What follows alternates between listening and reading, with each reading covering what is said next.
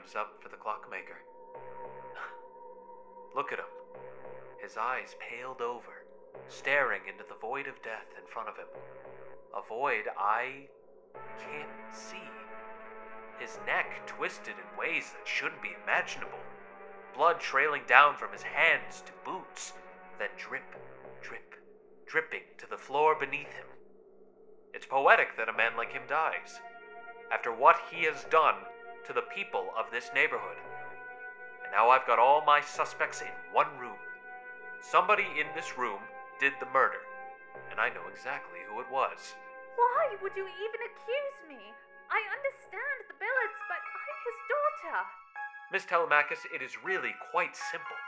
Everyone in this neighborhood wanted the clockmaker dead, even you. Why wouldn't the girl who was closest to him kill him? Why would I? He was my father. Don't be coy with me. We know what happened to your mother. And with his personality, you can't have had a good childhood. Well, no. I didn't have a good childhood. But is that a reason to kill a man? It could be. I didn't kill him because of a bad childhood. Yeah, sure. He didn't care for me after Mum died. He definitely just left me alone when I needed the most care attention. But I didn't know that. I spent a lot of nights crying in my bed, looking out the window at the rain, just wishing Mum was back. And I started to resent him for it. But I learned my lesson. You can't rely on other people to be there for you. You have to save yourself. Especially since he would never be there. Not for me, not for Mum, not for anyone. She was dead the second she got sick. That's when he changed. And I didn't hate him for it. Because that's when I changed too. Sad story. But where were you on the night of the murder? I was here, upstairs. And isn't it suspicious that the body is hanging from the second floor balcony just above the first floor cash register? Perhaps the clockmaker came up the stairs to a vengeful daughter who disposed of his hands. As he bled out, she tied an already prepared noose around his neck and dropped him over the balcony. I can't lift him over the balcony. Do you see my frame? I am too small. No, it can't have been me. I hated him, yes, but I couldn't have killed him. He was the only family I had left. So why didn't you rush out to protect him when you heard him scream? I never heard him scream. But yet, you made the call, and your call said that you heard screaming. Detective, that screaming didn't come from the clockmaker. For the recording, state your name. I'm, uh, Jane Ann Billard, wife of Terrance Billard. And why did you scream? Does he have to be here? Go ahead, you lion. Please, sir, either behave or leave the room. I was just stopping by to check on him. That's a lie. You were there to sleep with them like you do every Saturday evening, and I was just about to catch you. Terrance Billard, that's a lie, and you know it. Mr. Billard, please leave the room.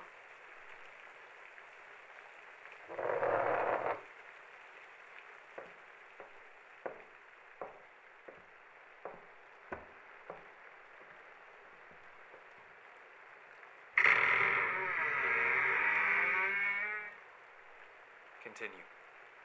Well, he's not wrong. I had been seeing Mr. Telemakus for some time now, and we had an affair going on. But this time I was going to end the affair. I was going to tell him it was over and I wasn't doing nothing anymore. So I came over to talk to him, and we saw Terrance walking down the street from out the window. So he told me to go upstairs and wait his uh. And so I did. And then I got all ready for him. And then I remembered what I was doing there, and I got all dressed up again and waited some more. I heard some shouting downstairs, and so I kept very still and I waited. And when I couldn't wait any more, I left the room and walked downstairs to look for him. And then I saw his body. oh, how gruesome. So I screamed and ran out the doors. Likely story. You could have easily walked out that door, killed him, and thrown his body over the balcony, then screamed and ran out those doors. All because you knew he wasn't going to let you go. I tried a couple times to get away from him, sure, but I wasn't so desperate to leave him that I'd kill him.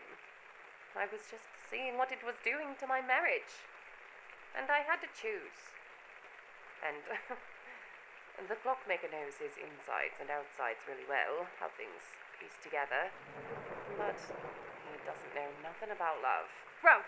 That's my dad you're talking about. Can't help it, sugar. He's so good at what he does. He was, until you killed him. I didn't kill anybody. You hated him, you killed him. You killed him right after Terrance left, and then you went and hid in your room to act like you were innocent. That's a lie. Ladies, there's one more story I want to hear. Officer, have Terrence Billard come back in.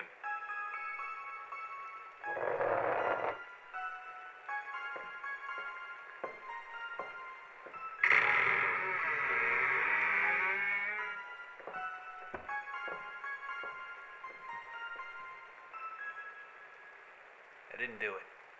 I didn't say you did. Everyone in this room hates the clockmaker. Everyone has a reason to kill him. Yeah, even you?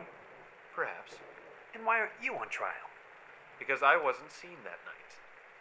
Now, Mr. Billard, please tell me what happened last Saturday evening. Well, I heard my harlot of a wife was going down to the clockmakers.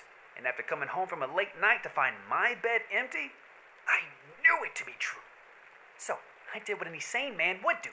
I marched on down here and asked Telemakus why he's banging my wife. And And he claimed he wasn't. He also told me to stop making a scene because there was customers in the store, and he didn't want them to run off scared. and did they? No, I didn't see no customers. But I heard someone else. Sounds like he went to the bathroom in the back. So what did Mr. Telemakus say after you asked him kindly his business with your wife? I was gonna prove it. So, I left the store and went around back to climb up in his window and see her there. But it took me a while to find a way up. And by the time I found a way up, I, I heard a scream. Interesting. Here is what I have deduced in this case. Miss Bree Telemakus has a motive for killing her father, but likely did not do it. She is not strong enough nor big enough to lift his heavy frame over the edge of the balcony. Though she may have lobbed off his hands, she would have had no reason to cooperate with either Billards, as Mrs. Billard is not a mother figure, and Mr. Billard is aggressive towards her father and likely her family. From the beginning of the evening, Miss Telemakus took to her room for her own reasons. Then, Mrs. Billard enters to discuss her relations with Mr. Telemakus, the clockmaker. When both Mrs. Billard and the clockmaker saw Mr. Billard coming, the clockmaker urged Mrs. Billard to await him in his bedroom. It is at this time Mr. Billard enters the scene to debate with the clockmaker. Mr. Billard gets annoyed, knowing his wife is upstairs, but Mr. Telemakus will not let him see her.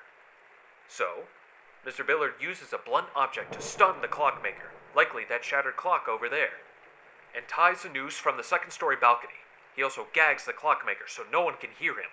Mr. Billard then removes the clockmaker's hands, which he uses in his everyday trade, likely as some sick way prove that he's better than him, and drops the body from a second story balcony. He promptly rushes out of the building to his wife, screaming and chasing after him. She must have seen him, and therefore that is why she chased after him instead of calling the cops immediately, which leaves Miss Telemakus to call the cops.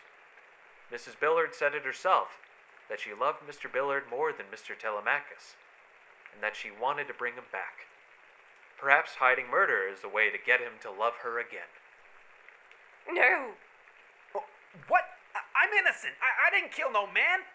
Everyone claims to be innocent. I've just proven you guilty. Both of you. Yet, what about the other person in the store? He was there too. That was likely a red herring. Officers, we have our murderers. Take them away.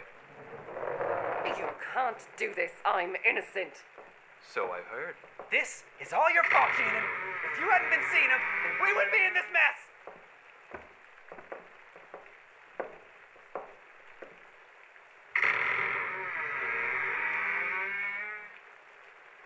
You for solving my father's case, Detective.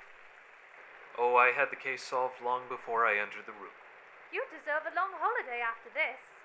and I shall take one.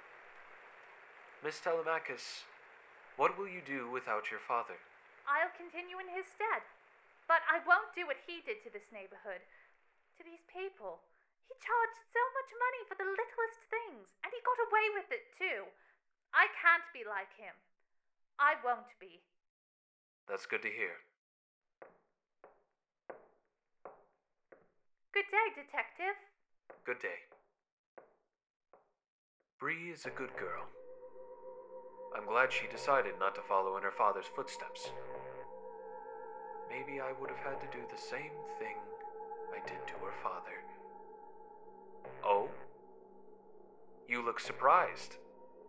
Allow me to explain. I knew who committed the murder upon entering the room because it was I. I merely needed a scapegoat and used logic to deduce that the best murderers would be the Billards.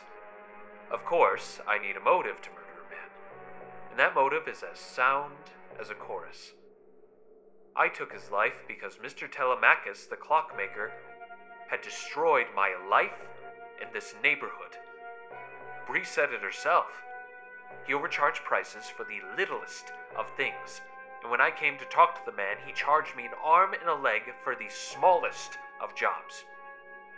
I couldn't afford to go anywhere else in town, and I could barely afford him, but it is mandatory for my job to have a working timepiece. And this specific timepiece I hold near to my heart.